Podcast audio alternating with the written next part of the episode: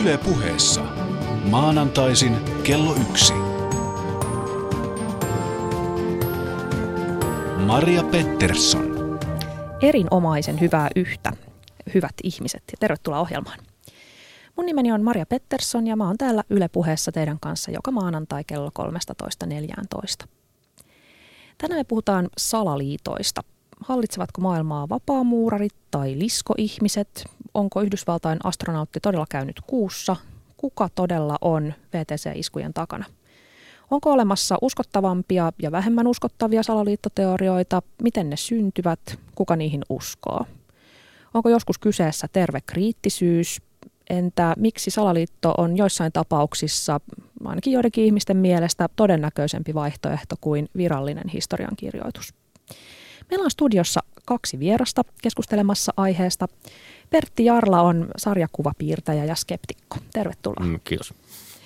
Ja Janus Putkonen on verkkomedian päätoimittaja. Tervetuloa. Kiitoksia. Janus Putkosen päätoimittama verkkomedia on lehti ja oman määritelmänsä mukaan kansalaismedia, eikö niin? Kyllä.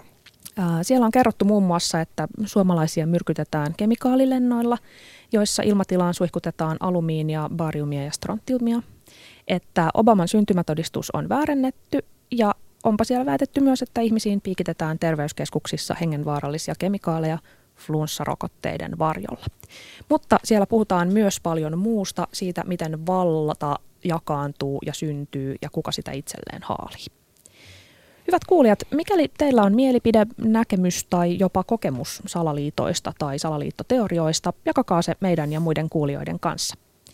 Osoitteessa yle.fi kautta puhe on Shoutbox, johon me odotetaan teidän tuntoja koskien päivän aihetta.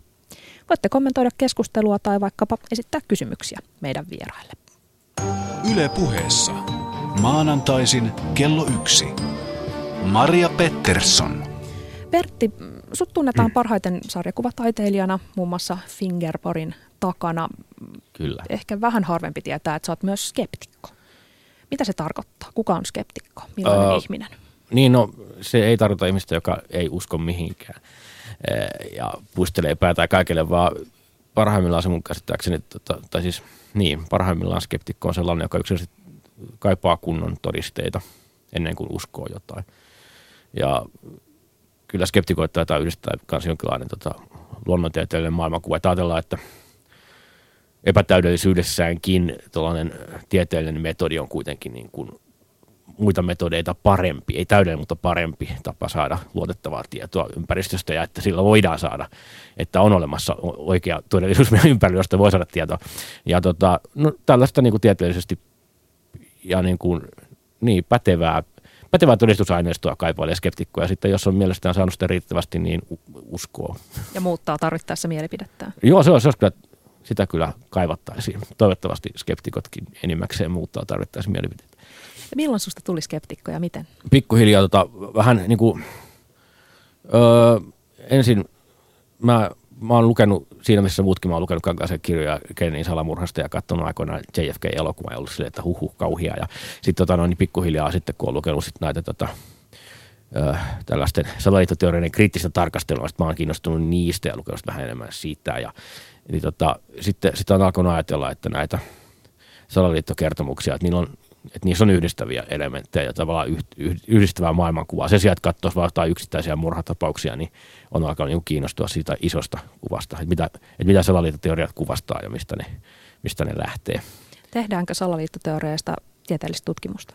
Öö, kyllä, siitä on mistä aika montakin. Mä oon lukenut, mä oon lukenut tota, vaan liian vähän tällaisia ihan kokoavia katsauksia. Yksi tällä hyvä kansantajuinen oli nimeltään Voodoo Histories, jonka kirjoitti Aaronovich, jossa hän pyrkii sitten löytää just tällaisia yhdistäviä, yhdistäviä piirteitä salaliittoteoriasta. Ja, ja sitten niin kuin tällaisesta niin, kuin, niin sanotusta pseudohistoriasta, eli tota, tällaisesta kyseenalaisesta historiaa, historiankirjoituksesta on kanssa ollut aika, siitä on puhuttu jo 1800-luvulta asti, että kyllä sitä matskua on netissäkin hyvin. Hyvä, kiitos. No. Me päätettiin, että me laitetaan jonkin verran linkkejä nettisivuille Yle Puheen nettisivuille osoitteeseen yle.fi kautta puhe tämän ohjelman jälkeen. Muutama tunti tämän ohjelman jälkeen pitäisi olla siellä tai viimeistään seuraavana päivänä, jotta kun me tässä keskustellaan erilaisistakin teorioista, niin niin voidaan sitten viitata ja päästetään lukijat lähteille sitä kautta, tai siis kuulijat. No mutta Janus, sun usko salaliittoteorioihin tai valtaliittoteorioihin, kohta käsitellään niiden kahta, kahden sanan eroa, on johtunut niin pitkälle, että sä oot perustanut lehden ja, ja esittelet niitä siellä. Miksi? Niin, kysymyshän ei ole tietenkään mistään uskomuksesta silloin, kun puhutaan dokumentoidusta ja lähteestetystä tiedosta ja sen, sen välittämisestä ja monitoroimisesta suomen kielelle. Tarve tämmöisen ö, kaupallisen tai intressiohjatun median haastavalle tiedolle on, on valtava ja se on, se on kansainvälisesti suuri, suuri genre, mutta, mutta suomen kieli kaikessa pienuudessaan, niin täällä jää hyvinkin paljon semmoisia keskusteluja keskustelematta, mitkä varsinkin englannin kielessä, mitkä velloo laajana päivästä toiseen ja tarve tämmöiselle kansalaismedialle ja, ja kansalaiskeskustelun avaamiselle semmoisilta suunnilta, mitkä ei välttämättä palvele mitään intressejä, niin on, on sitten ajanut oman elämäni siihen pisteeseen, että, että pitemmän pitkä, pitkäaikaisen valmistelutyön kautta sitten päädyin siihen, että kyllä tämä vastuu nyt mulle tulee. Ja Milloin tämä lehti perustettiin?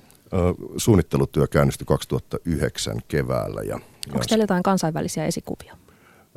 Siellä on muutamia, muutamia hyviä Global Research, Infowars, Truth Seeker, mutta, mutta oikeastaan tämmöistä konseptia, kansalaismedian konseptia ei ole kyllä käsittääkseni missään muualla maailmassa. Että nyt mä oon sitä kansainvälisellä foorumeilla kaksi kertaa käynyt testauttamassa ja 11 maasta on, ollaan yritetty todella löytää vastaavan tyyppistä ympäri Eurooppaa, mutta ei, ei ole olemassa. Että ehkä tuo Yhdysvalloissa oleva Infowars on, on lähimpänä sama. Maria Pettersson. Vajaa kuukausi sitten järjestettiin Tampereella ja Turussa tilaisuus nimeltä Kosmiset parapäivät. Sinne kokoontui iso joukko merkittävimpiä suomalaisia salaliittoteoreetikoita. Olitko paikalla, Pertti? Öö, mä, mä en ikävä kyllä ollut, että mä oon joutunut turvautumaan tällaisiin toisen käden tuota, kiteytyksiin. Mutta Janus oli paikalla. Nimittäin tilaisuudessa luennoi muun muassa kontaktihenkilö Kalevi Riikonen aiheesta avaruusodellunnot keskuudessamme, mistä he tulevat ja mitä he tahtovat. Sekä Raunileena Luukanen Kilde aiheesta maailman suurimmat salaisuudet, supersotilaat, kosmiset kontaktit ja NASAn sotadokumentti ihmiskunnalle. Ja sitten sieltä olit sinä Janus, ja sä puhuit otsikolla Valtamedian vaikutus ihmiskuntaan ja arvomaailmaan. Kerro ihan lyhyesti, mitä sä tässä puheenvuorossa sanoit? Joo, siis nämä henkilöt mulle oli, olivat sinänsä tuntemattomia, mutta hyvin miellyttäviä ihmisiä. Hän sekä Rauni Leena että Kalevi. Multa, multa pyydettiin sinne puheenvuoroa sen perusteella, että tämä Kalevi oli kuulemassa mun yhtä luentoa informaatiosodasta aikaisemmin ja, ja hän koki, että siinä on paljon, paljon semmoista tietoa, mikä, mikä näitä, näitäkin ihmisiä ja yhdistää. Ja kyllä siinä oli tästä mielipiteen ohjauksen ja mielipiteen muokkauksen tieteestä ja vallitsevasta informaatiosodasta niistä aiheista ja hyvin tutuksi itselle tulleista teemoista, jotka, jotka myöskin johti tämän verkkomedian perustamiseen. Ja, ja 2011 me tosiaan aloitettiin sitten lähetystoiminta. Ja, ja tota, informaatiosota on, on hyvin laaja käsite. Sitä on, se on nyt vellonut kiivaana noin kymmenisen vuotta avoimesti. Sehän julistettiin 2002-2003 virallisesti alkaneeksi. Ja, ja tuota, Kuka julisti? Ihan hallitukset ottivat silloin tämän, tämän mediaohjauslinjan. Ja siitä Mitkä oli, hallitukset? Myöskin Suomessa astui voimaan media, tietynlainen mediakontrolli. Yhdysvallat on tätä, Millainen mediakontrolli? Sitä on nyt voimistettu Euro, EU-yhteisön kautta, eli, eli siellä on, on ohjausryhmät, jotka seuraa median työskentelyä ja antaa, antaa toimintasuuntia Ai Suomen arvoista. Et puhu siis Ylen ohjausryhmästä vai puhutko? No, intressiohjausryhmät, niitähän nyt on monessa tasossa, että riippuen siitä, että onko, onko intressiohjattu media niin kuin, kuuluuko se mihinkä blokkiin, mutta... mutta tuota, siis puhutko esimerkiksi vaikka Sanoman hallituksesta? Hallintoneuvostot, niinhän pitää sitä poliittista vasaraa siinä hommassa ja, ja ohjaa uutisagendoja. Siis esimerkiksi siis mediayhtiöiden hallintoneuvosto, tai et puhu nyt mediayhtiöiden hallituksesta, joiden pitää olla siellä osakeyhtiölain nojalla. Niin, siellähän on kahdenlaista, eli, eli sekä poliittista että kaupallista intressiohjausta, ja, ja näistä syntyy sitten näitä, näitä uutisagendoja, ja näähän on hyvin, hyvin tullut tietoon tässä informaatiosodan melskeessä. nähdään, nähdään selkeästikin itse asiassa, että missä, missä rajalinjat kulkee. Tämä on super kiinnostavaa ja mä aion kysyä tästä lisää ihan sen takia, että mä oon tällä hetkellä sekä Hesarissa että Ylellä ja mä en ole nähnyt sitä rekrypistettä vielä, mutta niin. mä aion kysyä tästä lisää. Joo. Ö, tota, ö, mä oon jonkun verran ollut tota, tekemisissä just niin kuin, no enimmäkseen just Helsingin Sanomien kanssa ja toimittajien kanssa ja mä en oikein ole nähnyt mitään, mitään merkkejä sellaisesta selkeästä ohjailusta. Et mä enemmänkin tota, olen nähnyt erilaisia toimittajayksilöitä, jotka mielestään parhaansa mukaan pyrkii tekemään journalismia. Ja sitten tota, esimerkiksi mä katsoin aikoinaan, kun Hesarin kulttuurinomuksen väki keskusteli Guggenheimista kaljatuopposten ääressä, niin tuntuu, että se on niin sellainen niin kuin, työporukka jutteli ja pikkuhiljaa heidän keskuudessaan alkoi tulla esiin tietynlainen näkemys Guggenheimista. Sitten mun on hirveän vaikea uskoa ja muutenkin haluaisin nähdä kun, tietenkin kun on todisteita siitä, että on, on, on jonkinlaista tällaista niin kuin selkeä niin kuin ylhäältä alas ohjailua. Et tota, mä en oikein, pitäisi jotain meilejä tai tällaisia ukaaseja nähdä, jotta uskoisi. Eli mun kokemus on vähän eroa. Jopa mua on syytetty, että tota noin, niin Suomen Kuvalehti on tilannut mut jonkun blogituksen, niin siitä on tullut itselle vähän sellainen, että no eipäs ole. Eli kenen, kenen leipää syöt ja kenen lauluja laulat. Mm. Tässähän puhutaan, mehän ei puhuta mistään stasimaisesta yhteiskunnasta ja, ja mielipiteen ohjauksen mallista silloin, kun puhutaan intressiohjauksesta. Siellä vallitsevia on tietenkin trendit ja rekrytointi. Koulutusohjelmat on, on ne, mistä, missä tehdään se suurin, suurin muokkaus ja, ja kun se lähdetään niin kuin tavallaan viemään sitä toimittajatyötä työtä johonkin suuntaan ja muistan hyvin 90-luvun puolivälistä ja, ja sieltä alusta, kun lähdettiin lakkauttamaan näitä perinteisiä uutishuoneita. Ja, ja paljon lähde, lähdeuutisointi ulkoistettiin muun muassa Reutersille ja, ja STTlle ensin ja, ja sitä kautta ulkomaisia AP Reuters käsiin, niin, niin tuota, tämän, näiden perinteisen uutishuoneiden lakkauttaminen oli mun mielestä kaikkein vakavin askel siihen, että, että se, myöskin se tieto rupesi yksinapaistumaan hyvin voimakkaasti. Ja sitten, sitten kun tuli tähän toimittajien työtä, niin kuin varmaan hyvin tiedätte, niin, niin siellä puhutaan ajankohtaisohjelmien keventäminen – tai, tai uutisten viihteellistäminen, mm. niin, niin silloin, silloin puhutaan semmoisesta ohjauksesta, että ei siinä, siinä tarvita mitään aseohimoa, pipu tai suoria käskyjä, kun, kun toimintaa ohjataan haluttuun suuntaan. Se on hyvin, hyvin tyypillinen tapa valtaliitoilla toimia, on, on lähteä jotain toimialaa ohjaamaan johonkin suuntaan ja, ja se tapautuu tämmöisen trendiluonnin ja, ja semmoisen selkää taputtamisen ja palkitsemisen kautta, että että tämä on, tämä on se hyvin nähtävissä oleva toimintamalli. Tota, joo, mä näkisin, että tässäkin tapauksessa tällainen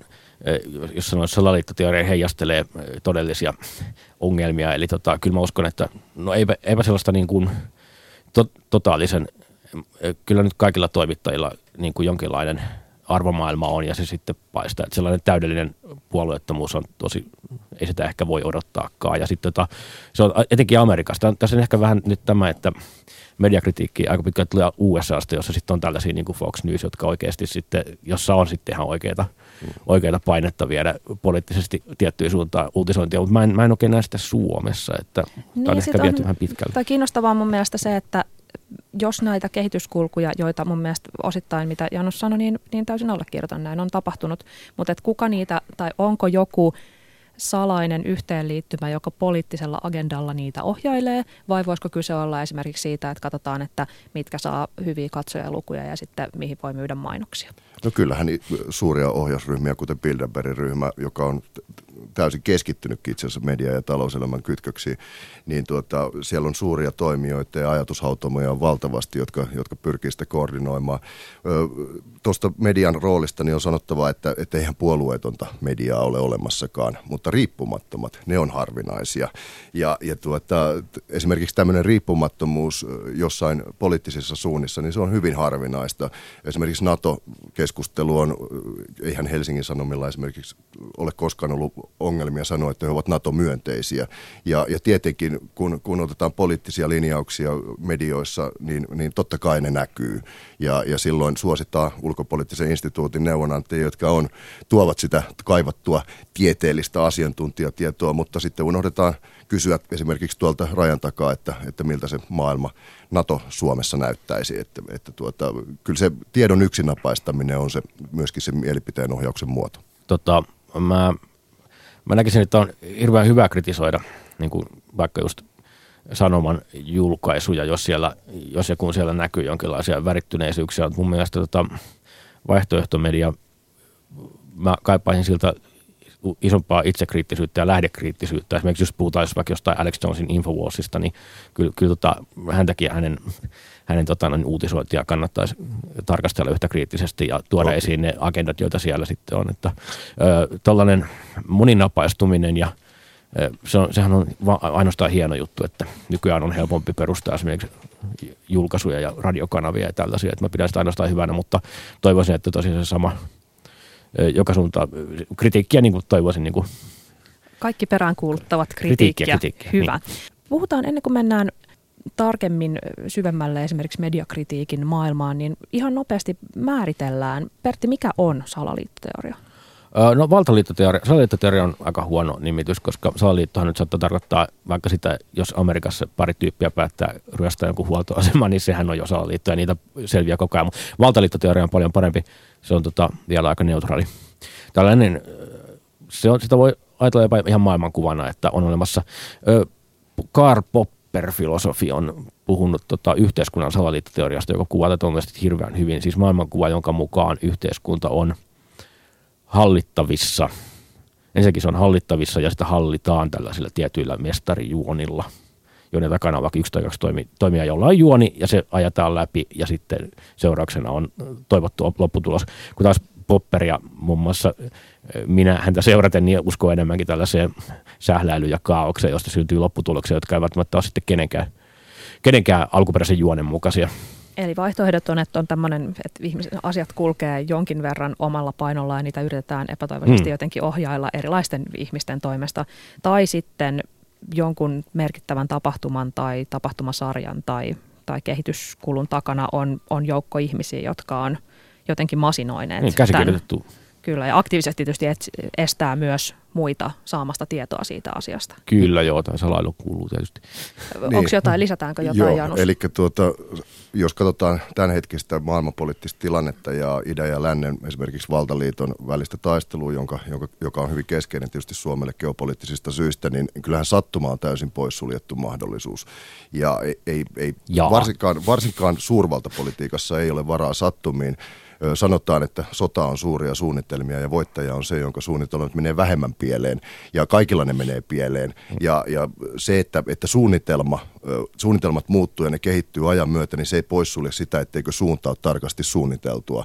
Ja, ja tota, hyvin vähän me nähdään, nähdään suunnanmuutoksia, jos katsotaan ihan kymmeniä vuosia, satoja vuosia taaksepäin, niin siinä, siinä nähdään paljonkin määrätietoisuutta ja, ja pystytään todistamaan se myöskin vaikkapa tieteellisesti, mutta, mutta dokumentoidusti joka tapauksessa. Mitä tulee salaliittoon niin, ja salaliittoteoriaan, niin, niin nämähän perustuu olettamuksiin ja ne on uskon varassa. Mitä, mitä sitten puhutaan valtaliitoista, ja, niin, niin nämä perustuu sitten tietoon. Usein ne on, ne on paljastuneita salaliittoja, mutta ei toki aina, koska sehän tapahtuu se salaliiton muodostuminen silloin, kun useampi ihminen ryhtyy johonkin ja päättää salata tavoitteensa. Eli salaliitto on salaliitto ainoastaan niin kauan, kun se on salainen. Sitten kun se paljastuu, siitä tulee valtaliitto. Kyllä, Hyvä. silloin pyrkimys. Kuunnellaan seuraavaksi, millaisia salaliitto- tai valtaliittoteorioita on olemassa. Tässä muutama esimerkki.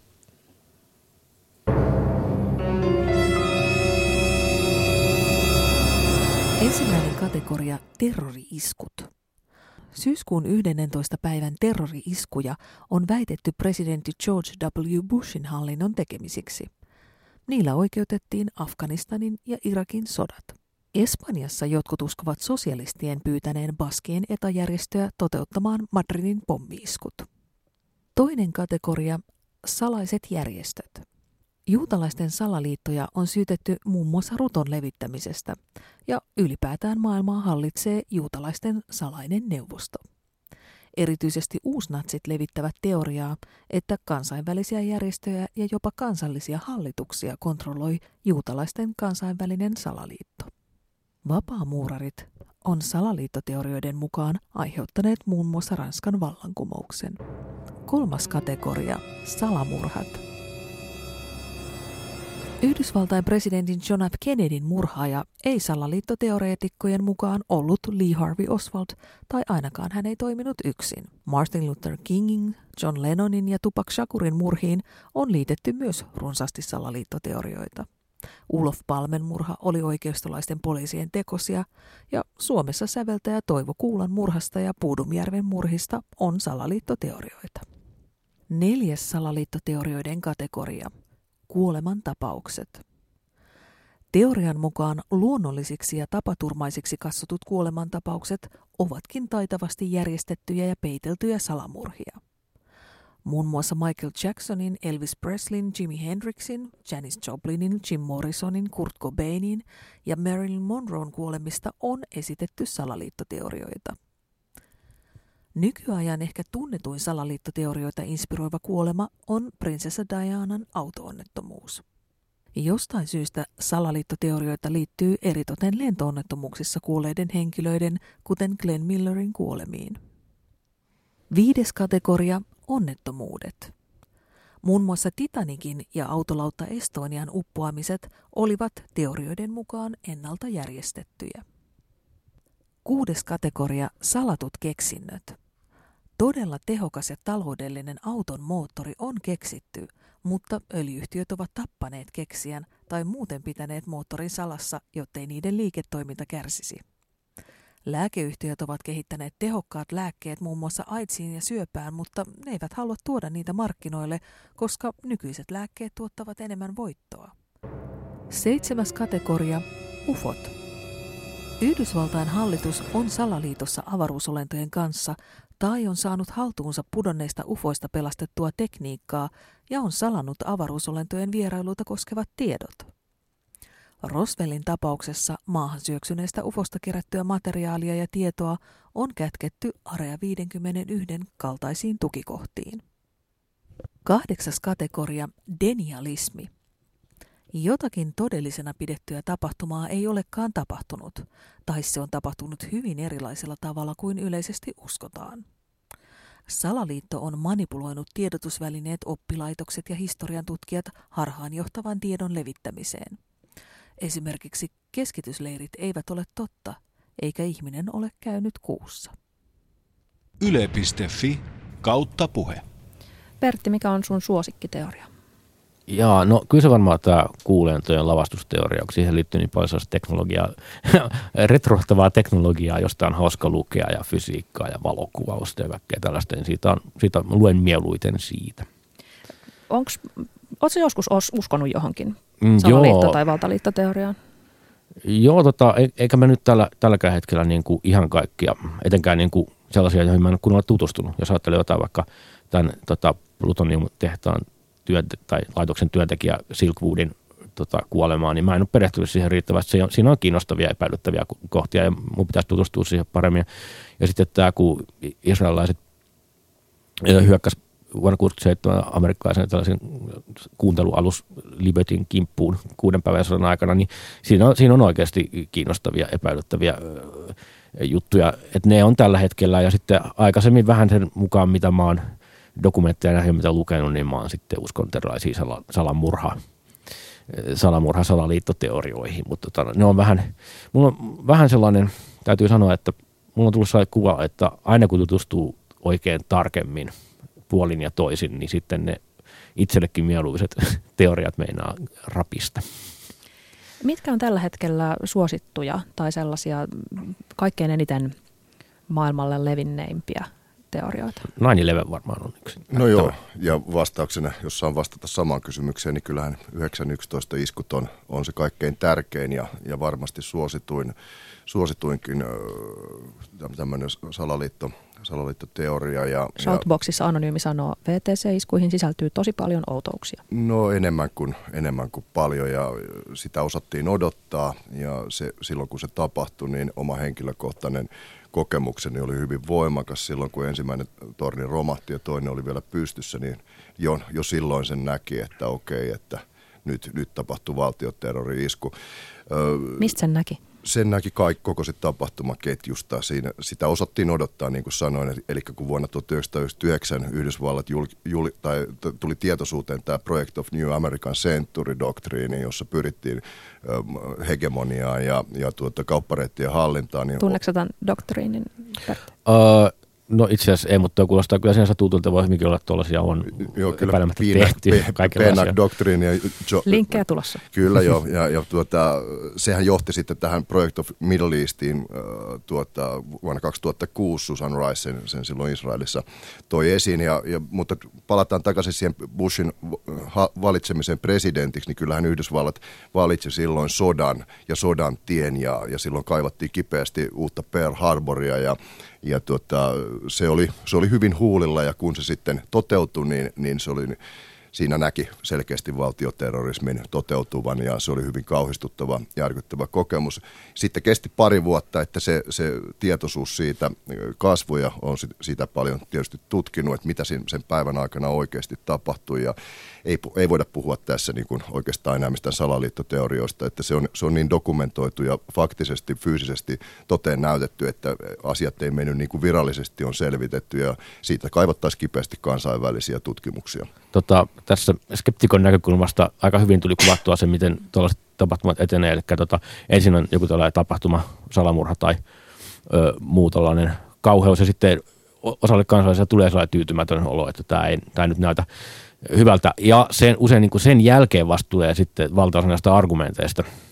Eli tulee tavallaan niin kuin, musta näyttää siltä, että ensin tulee tyytymättömyys, sitten syntyy tavallaan markkinat tällaisille vaihtoehtoisille selityksille ja sitten ne tavallaan ö, tätä tarvetta täyttämään sitten tulee tällaisia argumentteja. Mun mielestä mä taas on sitä mieltä, että tämän VTCn tapauksessa niin nämä, niitä argumentteja siitä, että se on lavastettu on hirveän paljon, mutta sitten ne ei kyllä kestä sitten mun mielestä mikään kriittistä tarkastelua, mutta taas, taas tota kannustan ihmisiä menemään nettiä tutkimaan. No, Me laitetaan kuten, näistä linkkejä. Kuten myös, tota, mutta niin kuin mä sanoin, että sitä osattiin odottaa silloin ja hyvä esimerkki ihan tuoreempia on tämä Syyrian sodan nämä kaasu kaasuiskut, jossa, jossa toteutui valtioterrorismi jälleen kerran. Tämähän oli neljäs kerta, kun, kun siis joulukuun 22. päivän jälkeen, kun kapinalliset käytti ke- kemiallisia aseita, josta sitten lännen valtaliitto syytti, syytti yksipuolisesti Syyriaa ja, ja osattiin odottaa, tiedettiin, että tämmöinen kemiallisten aseiden force isku tulee tapahtumaan ja, ja, ja nyt ollaan sitten siinä jälkiseuraustilanteessa, että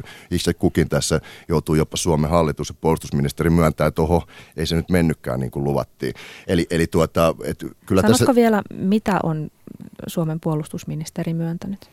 sitä, että hän on täysin vakuuttunut, että, että takana olisi ollut, ollut tuota Syyrian armeija, mutta totuus ja todisteet ja dokumentit hän kertoo täysin päinvastaista ja, ja sen takia tämä lännen hyökkäys ei koskaan lähtenyt liikkeelle, koska tämä, tämä valtioterrori-isku siis, siis ta, paljastettiin jo hyvin voimakkaasti. Anteeksi, todistajat kertoo, että Syyrian armeija ei ole käyttänyt kaasua. Joo, kyllä siitä on, se on neljäs kerta, kun kapinalliset käyttivät kaasuaseita. Okay. Ja me tiedettiin se siinä päivänä, kun se tapahtui, että, koska se oli täysin odotettavissa oleva isku, josta Tästä oli, oli Janos tiesi, mutta kuulijoille tiedoksi, että kaikki eivät ole lainkaan niin, niin vakuuttuneita niin, me olemme, tästä. No me olemme verkkomediassa kyllä uutisoineet niitä päivä, päivä silloin, kun asiat ovat ajankohtaisesti ja lähteistettynä tieto saatavilla. Että. Mä mielelläni perehtyisin niihin tota, asiasta hirveästi itse tietämättä mielelläni perehtyisin muun muassa niihin todisteisiin, joita puolustusministerille oli näytetty ennen kuin tuomitsin ne. Niin, tässähän on tapahtuu sitten tämä salaus, eli Yhdysvallathan ei omia todisteitaan ole suostuneet, ja nyt pitää muistaa tämmöinen hyvin tärkeä mm. poliittinen viisaus on se, että se, jolla ei ole mitään salattavaa, ei ole myöskään mitään pelättävää, ja, ja tuota, tässä kun puhutaan salaliitoista ja valtaliitoista, niin, niin tämä on hyvin oleellinen, oleellinen kysymys, ja minkä takia esimerkiksi Venäjä, Syyria, Iran, Kiina toimii avoimin pelikortteja, minkä takia länsi pyrkii peittämään kaikki korttinsa koskien lähi tilannetta. Mä en tiedä, niin, onko Venäjä Anteeksi, niin Venäjä. kortein. Mutta tota noin, niin, äh, mitä, mitä, mitä se viisasta mutta pitikään sanoa. Mutta tota, tällainen turhanpäiväinen salailu, sillä on pitkät perinteet ja mä näen siinä taustalla byrokratiaa ja tällaisten turvallisuusorganisaatioiden hallitusten tavallaan sellaista, ne tavallaan luo itselleen valtaa sillä, että ne salailee asioita ihan turhankin päitä ja se taas ruokkii sitten huhuja. Kyllä. Oletko Janus oikeasti sitä mieltä, että Kiina esimerkiksi pelaa ulkopolitiikkaansa avoimin kortein? heillä ei tässä ole ollut mitään salattavaa. Se, he ovat puolustajien asemassa ja, ja sanotaan, että puolustajien vahvin ase on totuus. Ja, ja tuota, kun taas mietitään sitä sodan doktriinia, että mikään ei ole sen helpompaa kuin keksiä tekosyy sodalle, niin siihenhän nämä valehyökkäykset perustuu, että, että tuota, luodaan ensin painostus, rakennetaan sotavoimat ja sitten keksitään hyvät tekosyy aloittaa pommitukset. Ja, ja 911 oli, oli juuri tämmöinen suuren mittaluokan provokaatio. Mitä varten siitä muuten ei väitet, mitä, mitä varten sitä VTC-iskuja ei lavastettu niin, että sen taustalla näyttäisi olevan Irakin hallinto, kun haluttiin hyökätä Irakiin? Öö, kyllä siinä on hyökätty nyt lähes kymmeniin eri maihin sen nojalla ja terrorismin vastainen sota on käsittääkseni jo Yhdysvaltain kongressin tutkimuksen mukaan, niin Yhdysvallat käy tällä hetkellä sotaa 89 maassa, jos mä väärin lukuun muista. Se vähän riippuu, niin, miten määrittelee sodan. Niin, mutta kongressin oman tutkimuksen mukaan ja, ja tämä terrorismin vastainen sota ja maailmanlaajuinen sota, niin sehän julistettiin silloin alkaneeksi ja se julistettiin myöskin päättymättömänä sotana ja jo vastahan sitä pari päivää sitten taas oli voimakkaita iskuja Somaliaa ja, ja kyllähän näillä 911 terrori 80 on lukemattomia miljoonia ihmisiä jo surmattu. 8 prosenttia yhdysvaltalaisista republikaanien kannattajista uskoo, että hallitus salli syyskuun, ei välttämättä toteuttanut, mutta ainakin salli syyskuun 11. päivän terrori-iskut New Yorkissa ja Washingtonissa. Demokraateista osuus on suurempi, 14 prosenttia. Hmm. Täytyy sanoa tuota tästä näistä salaliittoteoriasta, että mä oon samaa mieltä niiden kommentaattorien kanssa, joiden mielestä se tavallaan tämä puhe siitä, että se on ollut lavastettu isku, peittää ne todelliset tärkeimmät kysymykset alleen, kuten sen, että Amerikan sotilaallinen läsnäolo Lähi-idässä, siis Osama Bin Ladenhan aivan suoraan kertoi, mitä varten se isku tehtiin, mutta siitä ei ole keskusteltu Amerikassa. Joku George Bushkin on vaan niin kuin le- levitellyt käsiä ja ollut, että en mä tiedä mitä varten ne hyökkäs, ne vaan vihaa meitä. Niin tavallaan nämä salaliittotiedot on estänyt tämän sinänsä tärkeän keskustelun siitä, kuinka amerikkalaisten niin. turvallisuutta on vaarannettu sillä, että siellä roikutaan. al ei ole. Yle puheessa. Maanantaisin kello yksi. Maria Pettersson. Nyt kun kävi hyväksi. Hyvä. Meillä studiossa siis keskustellaan Yle puheella salaliittoteorioista. Meillä on studiossa sarjakuvapiirtäjä skeptikko Pertti Jarla sekä verkkomedian päätoimittaja Janus Putkonen. Puhuttiin äsken VTC-iskuista ja teorioista niiden takana. Nyt mä haluaisin kuulla teiltä, että minkä takia esimerkiksi UFO-teoria tai, tai VTC-teoria on joidenkin mielestä uskottavampi kuin se virallinen totuus? Mikä se, mitä se psykologia siellä taustalla selittyy? No UFO-teoria, jos ajatellaan laaja, laajasti tällaista, niin tota, mä, mä syyttäisin itse asiassa molemmista sellaista, sellaista henkistä ilmapiiriä, joka on aika lailla niin kuin valtioiden itsensä syytä. Eli tota, on erittäin voimakas. Amerikan, Amerikan mustilla se on näkynyt jo vähän aikaisemmin, siis tällainen ihan perusteltu kin voimakas epäusko omaa hallintoa kohtaan ja, epä, ja suorastaan pelko, niin, tota noin, niin luo tällaisen ilmapiiri, jossa ollaan alttiimpia uskomaan. Että, että tota, ja tavallaan sitten taas usko Amerikan valtion hirveään, hirveään tota, voimaa ja kaikki voipaisuutta. Jotkut uskoo jopa, että Amerikan valtio pystyy niin kuin aiheuttamaan luonnon mullistuksia. Eli tavallaan siinä tuntuu, että amerikkalainen tietynlainen propaganda, positiivinen propaganda siitä, kuinka hallitus iso, iso isä osaa, osaa kaiken ja pystyy kaikkeen, niin se on tavallaan kääntynyt hallintoa vastaan, että ihmiset on niin kuin taipuvaisia kuvitte antamaan jo ihan Jumalan kaltaisia, Jumalan kaltaisia voimia Amerikan hallinnolle. Sitten taas kun lukee jotain kirjoja esimerkiksi tuosta, tuosta Watergateista ja Iran kontraskandaalista, niin se täytyy yllättäen aika tunarointina mun silmään se todellisuus. Niin tämä on kiinnostavaa, koska tuntuu siltä, että, että salaliittoteorioissa ihmiset on ihan super super päteviä. Että et valtavia suunnitelmia, uskomattoman monimutkaisia rakenteita pystytään pitämään yllä parhaimmillaan vuosituhansia ilman, että, että kukaan kämmää. Ja hirveän moni pysyy hiljaa. Niin. Tunnet, Janus, Janus tunnet sä näin päteviä tyyppejä? Kuka, siellä, kuka se on se miksi uskot, että on olemassa näin hirveä määrä näin päteviä ihmisiä, jotka kykenee ja haluaa pitää sen salassa? Ja että esimerkiksi VTC-iskun, sittenhän on täytynyt tietää, mikäli se oli suunniteltu, niin satoja, ellei tuhansia ihmisiä, ja yhdelläkään niistä ei oman tunnon pistos tullut, että hetkinen, onkohan sittenkään oikein murhata? Nyrperin oikeudenkäynnissä oli hyvin mielenkiintoinen tämmöinen tutkimus, jossa tutkittiin kolmannen valtakunnan johtomalleja ja miten, miten siellä se onnistuttiin toteuttamaan hyvinkin tämmöisiä moraalisesti arvolettavia isompia hankkeita niin, että, että ne osatekijät eivät niin kuin niitä sitten paljastaneet tai ne tulivat sitten yllätyksenä sodan jälkeen, että, että toiminta oli tietynlaista.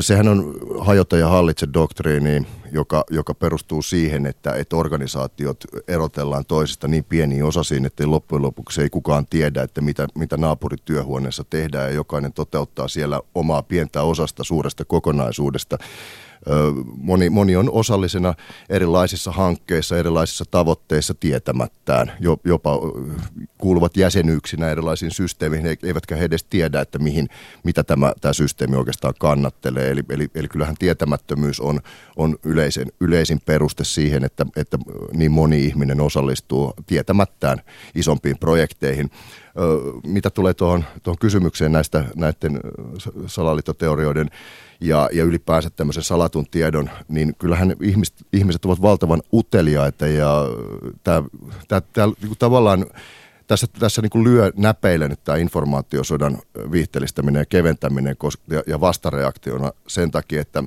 että tuota, kaipuu semmoiseen haasteelliseen asioiden käsittelyyn on, on todella voimakasta ja kyllä, kyllä niin kuin se tietämys ja, ja, ja se tiedon määrä ja si, siitä keskusteleminen, niin päinvastoin pitäisi, pitäisi mennä toiseen suuntaan kuin mihin, mihin ollaan menty ja, ja kun ihmiset jätetään yksin suuren tietomäärän kanssa, niin, niin siitä väistämättä syntyy mitä, mitä hassuimpia yhdistelmiä. Janus, kuka Suomessa pimittää tietoa? Ihan nimiä tai, tai ihmisiä, ihmisryhmiä. Kuka pimittää tietoa ja miksi? No kyllä varmaan, varmaan tärkeimmät ovat, ovat tuota uutispäälliköt, jotka päättää, että mistä, mistä kerrotaan, mistä puhutaan. Ja miksi he pimittää? Onko se saaneet siis jonkun käskyn pimittää ja keneltä se käsky on tullut? Vai, vai miten, miten he päätyy pimittämään? toinen on sitten, sitten niin tämä, tämä kaupallinen kaupallinen suunta, eli, eli missä se intressi toteutuu, eli saadaan niin sanottu 1 plus 1, eli, eli, eli politiikka on, on sovitun suuntaista ja se tukee myöskin tiettyjä missä se markkinavoimia. on sovittu, se politiikka? No kyllähän jos katsotaan vallan rakennetta ja valtapyramidia, niin, niin kyllähän ajatushautomot ovat länsimaisessa jo tässä, tässä valtaliittojärjestelmässä hyvinkin oleellisia ja, ja niillä, niillä on voimakas, voimakas painostusvoima. Eli onko niin, että mikä ajatushautomo esimerkiksi Suomessa painostaa no, uutispäälliköitä? No sanotaanko, en, en voi sanoa, että, että se olisi, no niin – Tässähän on Suomen mediakentällä on tällä hetkellä käynnissä mielenkiintoinen valtataistelu, josta me jokainen, jokainen ollaan, ollaan nähty nyt häivähdyksiä heti Aato Serkon kuoleman jälkeen. Siellä, siellä kenttä pakkaa vähän, vähän sekaisin. Mutta kuka, mikä ajatushautamo painostaa uutispäälliköitä?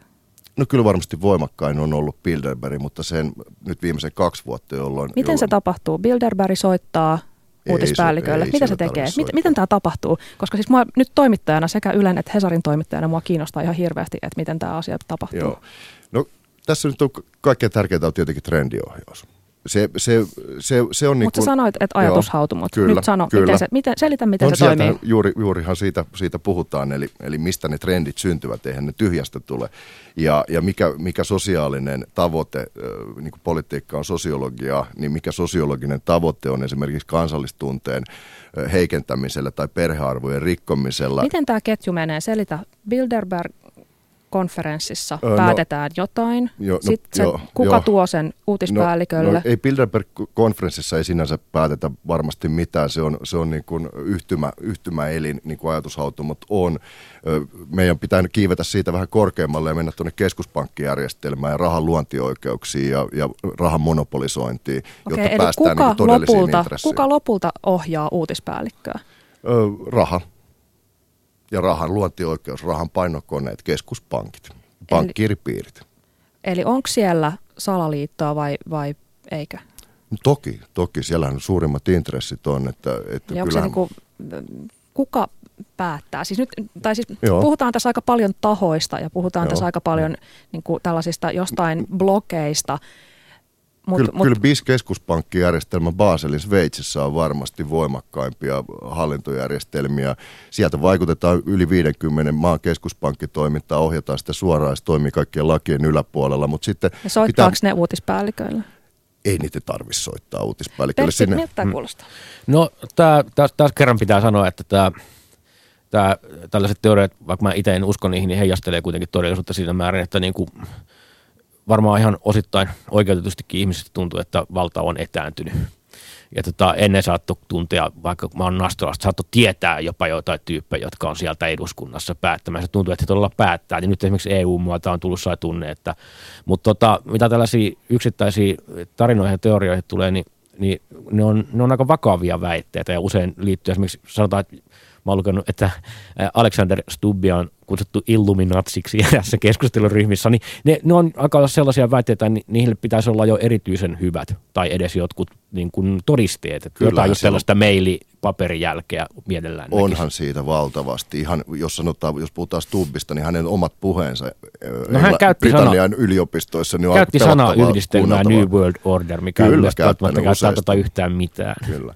Ö, Eli, eli tuota, tässä, tässä on niin tämä globalismi, se on, se on se yhteinen nimittäjä tälle, tälle suurelle ohjaukselle ja, ja tuota, siinä, siinä jokainen kansallisvaltio on uhka yhden maailmanhallituksen tulemiselle ja, ja siinä suomalaiset on, on nyt kärsimässä kovasti ja, ja, ja rahanluontioikeudet ja, ja tämä, tämä monopolisoitu raha, yksityinen keskuspankkijärjestelmä, niin se on, se, on, se on tässä nyt se suurin ongelma ja se luo sen ahneuden ja korruption sitten poliittisiin järjestelmiin.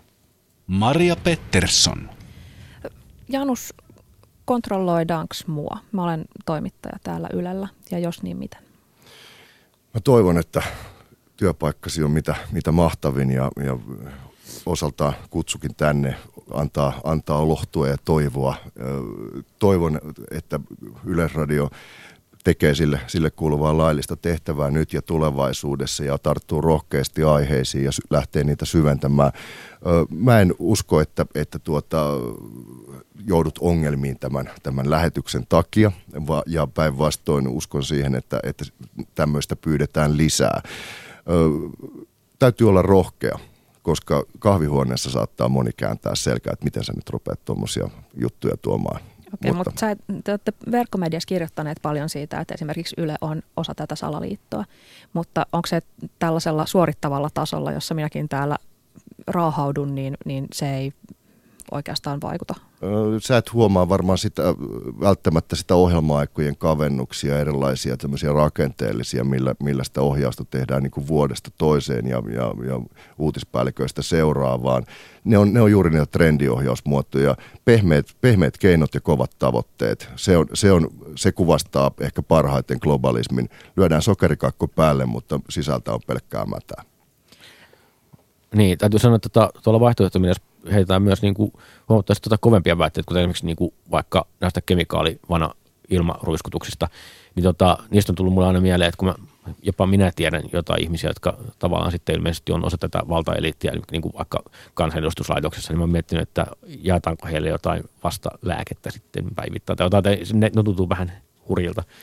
Joo, siis äsken toi tämmöinenkin aihepiiri, niin me ollaan käännetty suomeksi sitä, sitä keskustelua, mitä siitä on esittää, että onhan, kyllähän niin kuin ilmastonmuokkaus sinänsä on, on täysin faktisesti todistettu ja sitä on, sitä on, siitä on paljonkin julkaisuja virallisista lähteistä, mutta et ku, mittakaavat, laajuudet, tämmöiset, se ei mulla, mä en voisi sanoa, että mä uskon mihinkään kemikaalivana lentokuvioihin sen kummemmin kuin dokumentoitulta osin. Ja, ja ne, ne me ollaan tuotu, mitä siitä on kerrottavaa, mutta että mikä on se uutinen, niin, niin se, se joudutaan päivittäin tietysti ajankohtaisuutisvälineessä. Odotetaan, odotetaan niin sanotusti ö, whistleblowereita, eli, eli, eli lisätietoja. Entä uskot sä Janus ufoihin, uskot sä reptiliaaneihin eli liskoihmisiin? Sanotaan, että uskon kysymykset on henkilökohtaisia kysymyksiä. Mä nojaan tässä mielipiteen ja uskon vapauteen ja, ja pidän oman uskoni henkilökohtaisena. Voin sanoa, että uskon inkarnaatioon ja uskon hyvin paljon. Mulla tuntuu buddhalaiset näkemykset tosi, tosi läheisiltä, mutta, mutta kyllähän sehän on ihan selvää, että, että ihmiskunnalla on, on valvojansa ja olemme osa laajempaa kokonaisuutta. Mitä se kokonaisuus sitten on, niin, niin antakoon sille jokainen itselleen sopivan nimityksen. Ja jos, jos haluaa uskoa merenneitoihin, niin uskokoon niihin. Jos haluaa uskoa liskomiehiin, niin uskokoon niihin. Mutta kyllä täällä hyvä ja paha taistelee ja eletään tällä hetkellä just semmoista aikakautta, jolloin hyvä ja paha todella näyttää kynsiään ja kasvojaan. Te verkkomediassa julkaisette juttuja muun muassa edellä mainituista aiheista. Pelkäätkö koskaan, että verkkomedian mahdollisesti muilla, sanotaan vaikka poliittinen uskottavuus menee siitä, että siellä julkaistaan juttuja ufoista ja liskomiehistä? Öö, me edustetaan ja toivottavasti parhaimmillaan todellista oppositiota. Sitä, sitä on täällä nyt peräänkuulutettu tässä maassa. Se on kyllä varmasti totta. Siis ja, liskomiehet on tosi oppositiossa. Ja tiedon, meidän haaste on niin kuin tiedon moninapaistaminen. Olkoon se sitten, sitten niin kuin valtaliittokysymyksissä, niin annetaan suomalaisille tietoa vasemmalta korvalta, jotta he pystyvät liittämään sen hyvin yksipuolisesti kerrottuun oikein korvan tietoon. Ja tämä Syyria siitä loistavana esimerkkinä. Sitten, sitten tuota, mitä, mitä tulee niin tämän tiedon moninapaistamisen haasteeseen, niin, niin, niin kyllähän semmoinen antaa kansalaisten keskustella ja, ja niiden, niiden foorumeiden luominen, uusien keskustelutyökalujen mahdollistaminen ja tuotekehitys ja, ja kansalaismediakonseptin eteenpäin vieminen, niin, niin kyllä se on, se on haasteellinen ja mielenkiintoinen työsarka ja siitä on tullut tosi hyvää palautetta. Shoutboxissa nimimerkki Kysyn vaan 76 sanoo. 70-luvulla media oli Suomessa ihan oikeasti vallanpitäjien kontrollissa ja salatut asiat olivat ylhäältä päätetyt. Nykyaikana tiedon saatavuuden suhteen aivan toista ja siis avoimempaan suuntaan. Joo, muista mä oon nähnyt se pätkä, jossa Kekkonen menee aamulla töihin ja sitten se soittelee sanomalehtiä, että julkaiskaa näin, älkää julkaisko näin. Se on, se on jo todellisesti oikein, oikein hirveätä meininkiä. Ja, ja tuolta itänaapurista ohjailtiin sitten ihan eri tavalla, että kyllä mun mielestä niin kuin on mennyt moni itse asiassa media on toki keskittynyt aika ikävällä tavalla muutama iso mediatalo, mutta se on, se on muuttunut on se, se on itse asiassa jopa Hesarin pääkirjoitussivu, kun sitä tosissaan lukee joka päivä, niin se on moniäänisempi kuin mitä tavallaan olisi itsekään kuvitellut, että kyllä siellä on kaikenlaista. Niin, joskus paljastuu, että salaliittoteoriat todellakin on totta. Yksi suosituimpiahan oli, oli se, että viranomaiset valvoo jokaista käymään me puhelinkeskustelua Joo. ja lukee kaikki meidän sähköpostit ja, ja välillä, okei okay, se valvoja oli oman maan viranomainen, välillä se oli Yhdysvallat. No sitten NSA-skandaali paljasti, että ainakin tämän kerran salaliittoteoria jotenkin voi pitää paikkansa. Miltä se tuntuu, Pertti? Joo, no mun mielestä siis tämä, no mitä puhutaan tästä esimerkiksi Ekelonista, sähköpostien seurannasta ja näistä, niin mun mielestä se olikin alun perin, sitä puhuttiin vuosia sitten, niin sehän oli, olikin alun perin vähän niin kuin joku Watergatein paljastaminen, niin hyvää tutkivaa journalismia siinä taustalla. Ei se, se näytti mun mielestä vähän niin kuin hyvin perustellulta jutulta. Eli tota, tietenkään aina on sellainen harmaa alue, että ei pysty sanomaan, että onko tämä nyt jotain spekulaatiota vai onko tämä kunnon tutkiva journalismia, mutta kyllä se en mä oikein, ja jotenkin se tuntuu, että se Suomessa jopa hyväksyttiin aika laajasti alun perinkin se ajatus siitä, että meidän, meille ja vakoillaan ja näin. Että. Niin, Nokiahan niitä voimakkaasti on tässä meidän maassamme kehittänyt. Siellä on ruohonjuuritasolla valtavasti tietoa siitä, miten vakoilujärjestelmät ja tekniikat on luotu, eikä se ole mitään sattumaa, että se päätyi Microsoftin syliin ja, ja nyt alkaa kahden titaanin taistelu. Ö, aktiivinen media on tietenkin haastanut passiivisen median ja se on muuttanut tiedonkulkuun viitaten tähän lukijan kommenttiin, niin on, tässä on, tässä on niin kuin sanoin, niin informaatiosota käynnissä ja, ja siellä mediakenttä on suuressa murroksessa ja siellä on, siellä on paljon haasteita itse kullakin medialla selviämiseen, taloudelliseen onnistumisiin ja, ja tuota, säilyttää, säilyttää oma, omaa johtavaa mielipiteen muokkausasemaansa. Nimimerkki C sanoo Shoutboxissa, usein salaliittoteoriat naurunalaistetaan suoraan, jolloin tilaa asiasta keskustelulle ja sen virallisen totuuden kyseenalaistamiselle ei jää. No, mutta lohdutuksen sanana nyt tuntuu, että sekä skeptikko että salaliittoteoreetikko täällä kyllä kovasti kritiikkiä molemmat toivovat toisiltaankin. No mutta jatketaan vielä hetki siihen, siitä, että, että historiaa vääristellään myös oikeasti poliittisista syistä on joskus aiheellista syöttää kansalle ajatus historiasta tai vaikka poliittisesta tilanteesta jo toisenlaisena kuin mitä se todellisuudessa on. Ja tästä nyt on Neuvostoliitosta, Pohjois-Koreasta ja vaikka mistä muusta, melkein varmaan joka maailman maasta esimerkkinsä. Mutta miten voi erottaa oikein ja keksityn vääristelyn? Onks, Pertti, onko sinulla joku vinkki, että et miten, erotetaan höyrypäinen salaliittoteoria niin. oikeasta salaliitosta? No tässäkin on niin kuin tällainen jonkinlainen jatkuva skaala, että siinä on harmaa alue, josta on oikeasti tosi vaikea sanoa, etenkin, etenkin jos puhutaan sitä tapahtumasta, missä kaikki asianosat on kuollut ja näin, niin se saattaa jäädä loput, loputtomaksi spekuloinniksi, mutta usein nämä tällaiset, jos esimerkiksi puhutaan siitä, että armenialaisten kansanmurhaa viime vuosien alussa on, tota noin, niin kielletään jossain, niin se on, se on tavallaan se tietyn systeemin sisässä, vaikka esimerkiksi Pohjois-Koreassa tai, tai tästä vaikka Turkissa, niin sen suljetun systeemin sisällä kielletään se. Mutta kyllähän se, niin kuin, jos ajatellaan niin kuin, sanotaan historioitsijoiden, historioitsijoiden enemmistöä, eli niin tota, asiantuntijoita, johon mä ainakin mielelläni luotan, niin, tota, niin kyllä, kyllä heillä on aika selvä konsensus siitä, että kansanmurha on tapahtunut siellä ja näin. Että, tota, ö, kannattaa tämä saattaa kuulostaa osasta teitä hirveältä, mutta jos on epävarmaa, niin mun mielestä oikeasti kannattaa vähän niin kuin jossain kodin sähköasioissa niin luottaa asiantuntijoihin, tai ainakin asiantuntijoiden enemmistöön. Mä tuohon nopeasti mä vastaan, vastaan tuota, palaan takaisin, mutta, mutta kannattaa muistaa se, että tiede – on hyvin tarkasti hallittu yliopistoissa, saa tehdä tietynlaisia graduja, jotka, jotka puoltaa tietynlaisia näkökulmia. Ja se on hyvin tarkasti ohjattua, ohjattua tämä työskentely yliopistoissa. Ja kun puhutaan asiantuntijauskovuudesta, niin siinä mun mielestä skeptikoin pitäisi olla äärettömän tarkkana, että minkälaisia asiantuntijoihin uskotaan, että, että monestihan nämä niin sanotut asiantuntijat edustaa juurikin jotain intressipiiriä tai ovat, ovat, nämä on tilattuja tutkimuksia ja, ja siinä, siinä tarvitaan, jos jossain, niin asiantuntijoiden kuulemisessa oma omaa myöskin maalaisjärkeä, mutta myöskin niin kuin se vastakkaisen tiedon hakemista. Ja en oikein ymmärrä, että minkä takia minua tituleerataan täällä salaliittoteoreetikoksi, koska, koska itse olen valtaliittojen ja konfliktin tutkija ja, ja tuota, perustan, perustan uutistyön täysin avoimiin lähteisiin ja, ja tietopohjaan, joka, joka on dokumentoitua ja, ja tarkistettavissa olevaa. Ja meillä on aina lähteet avoimesti saatavilla. En väitä sitä, etteikö mielessäni pyörisi useitakin mahdollisuuksia ja olettamuksia, mutta ne eivät, ne eivät ole vielä sellaisia asioita, mitkä välttämättä kestävät päivänvaloa tai kaipaavat lisätietoja. Siinä mielessä olen iloinen tästä tittelistä, mutta, mutta kun olen päätoimittajana täällä, niin, niin en voi tätä, tätä, tätä titteliä julkisesti ottaa, ottaa kontolle. Suanteeksi, se ei ollut tarkoitus loukata sinua.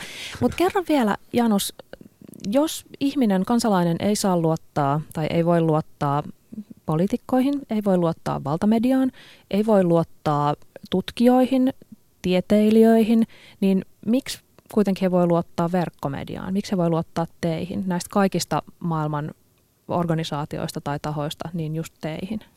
Siteraanpa tässä erittäin loistavaa taiteilija nimeltä Joppe Ruonansuu, että aattelepa itse. Eli, eli kyllä se tarkoitus on tarjota vasemman korvan tietoa tai olko se sitten oikein korvan tietoa. Ja lähdetään siitä lähtökohdasta, että ei, ei, ei verkkomedia ole mikään lopullinen totuus, vaan se on, se on tärkeä, va, va, monesti vastakkainen tai valtamedian vaikenema argumentti. Ja, ja, ja siis mitä me ollaan omalla porukalla todettu, että kyllähän se oikea korva tulee täällä kuulluksi, koska on, on suuri konsensus media ja valtamedia vastassa. Ja me, me yritetään sitten sieltä huutaa omasta nurkasta, että hei, asiat todennäköisesti meneekin mahdollisesti näin, koska tuolla on virallista tietoa liikkuu rajan takana aivan toisesta suunnasta, ja, ja, ja tota, mutta yhdistämällä tietoa, niin ajattelepa itse. Aivan, eli ikään kuin ar- tavallisen pienen ihmisen järkeily on kuitenkin todennäköisemmin oikein kuin esimerkiksi korruptoituneiden, ylhäältä ohjailtujen tieteilijöiden. Aivan, aivan varmasti. Nyt on suuren heräämisen aika ja, ja, ja tode, jo, todellinen oppositio, oppositio syntyy tällä hetkellä kansasta itsestään ja, ja sen voin omassa puolestani sanoa. Pitäisikö yliopistot lakkauttaa siinä tapauksessa? Ei missään nimessä. Siis eihän, eihän tuota päättelykyvyn tai medialukutaidon kehittäminen ole, ole mitään poissulje mitään, vaan päinvastoin rikastuttaa meidän keskustelukulttuuria ja siinä tärkeintä on se, että sano mitä sanot, tee mitä teet, kunhan siinä on perusteet. Ja, ja että se on arvopohjasta se keskustelu mistä tahansa aiheesta, mutta että kyllä, kyllä tabuja pitää välttää ja periaatteita pitää väistää. No tota, mun mielestä mitään lähteitä ei pitäisi tuomita tai suosia ihan vaan sen perusteella, keitä he on. Eli vaikka jonkun suuren lääkeyhtiön tutkija saattaa olla oikeassa, tai tarvitaan, että pitää niin keskittyä siihen sen sanomaan sisältöön. Ja mun mielestä niin jos puhutaan yliopistoissa, niin tämä nykyinen tieteellinen metodi, jossa ainakin ihanteena on se, että pitäisi, pitäisi koko tutkimusmetodi kaikki äh, tota, tuoda avoimesti esiin sanotaan jopa jonkinlaiseksi kommunismiksi siinä mielessä, että kaikki tieto pitää jakaa kaikille ja sitten tutkimustulosten pitäisi olla niin kuin toistettavissa, jos vaikka puhutaan jostain jonkun lääkkeen testaamisesta. Eli tota, se on mun mielestä niin kuin, totta kai siinäkin on valta klikkejä ja tällaisia, mutta tota, se on mun mielestä kuitenkin paras ja tasapuolisin tapa. Eli mun mielestä joskus vaihtoehtomediassa vähän sitten liikaa innostutaan jonkun yhden pidetyn tahon, tai saatetaan innostua mun mielestä ehkä vähän liian kritiikittömästi, jos joku sanoo jotain, mikä on niin kuin tavallaan sivelee myötäkarma ja kuulostaa oikean suuntaiselta. Niin, mä sanon tähän, että pitäisi välttää sitä sanansaattajien ampumista. Juh. Eli mikä kiire on mielipiteisiin. Kuunnellaan, mitä, mitä maailmalla on sanottava ja, ja tehdään mielipiteet maltillisesti. Silloin, silloin sinne tulee kuitenkin sitä arvopohjaa niillä ja perusteita, että hyvin nopeasti yleensä ihmiset kiihkoontuu ja, ja lähtee lyömään leimaa ja ampuu sitten sanansaatteja ja sitten koko asia meneekin kierroon tai, tai kuihtuu, kuolee turhaan. Joo, tuohon liittyen, niin tota, mun mielestä kun silloin kun oli Fukushima onnettomuus, niin silloin kun oli joku eka päivä meneillään ja sitä kukaan voinut tietää Suomessa, mutta oli niin kuin puolella ja toisella ihmisillä, jotka tiesivät täsmälleen, mitä siellä on tapahtunut Kyllä. tai ei ole tapahtunut. Eli tota, pitää voida niin kuin, kun räjähdys ei ollutkaan räjähdys. Niin, niin, niin just näitä. Ja toimittajienkin kannattaa niin kuin myöntää ja blogittajien siinä vaiheessa, kun ei tiedä, niin saa sanoa, että ei tiedä. Kyllä se anteeksi pyytäminenkin on ihan sallittua jopa mediassa. Niin. Pertti, mikä on sheeple? Sheeple. Mm. Joo, siis tällainen tota noin, niin, öö, kritiikittömästi valtamediaa seuraava e-, eräänlainen lammas, vallanpitäjiä kritiikittömästi seuraava lammas. Eli tota, se on eräänlainen haukkuma sana, mutta si- siinäkin on kysymys ehkä nyt sitten vähän tällaista sanasaatteen ampumisesta, että jos joku esittää jotain kritiikkiä johonkin tällaiseen valtaliittoteoriaan liittyen, niin sitten Suomessa sitä kyllä hirveästi tapahdu, mutta saattaa sitten jossain fleimaussodassa saattaa kutsua, että sä, oot, sä et osaa ajatella omilla aivoilla, sä oot lammas. Kyllä. Hyvä. Kertokaa lopuksi hyvin lyhyesti, minkä salaliitto- tai valtaliittoteorian toivoisitte kaikkein eniten olevan totta? Janus. No kasvava salaliittoteoria on se, että meillä ei Suomessa ole todellista oppositiota ja, ja tuota, sille tulee koko ajan lisää perusteita ja voimaa taakse ja toisaalta mä rupean jo pikkuhiljaa toivomaankin sitä, että, että tuota, persut ei ole mikään todellinen oppositio missään muodossa. Mä, tota, mä mietin tätä tänne tullessa ja mä ajattelin, että jos oikeasti olisi niin, että jossain Venäjällä tai Amerikassa olisi sellaista niin kuin ulkoavaruuden otusten teknologiaa jossain piilossa ja sitten se tuotaisiin esiin, se olisi maailman siisteintä. Hyvä. Oikein oikein niin. paljon kiitoksia keskustelijat Pertti Jarla ja Janus Putkonen ja suuri kiitos myös kuulijoille.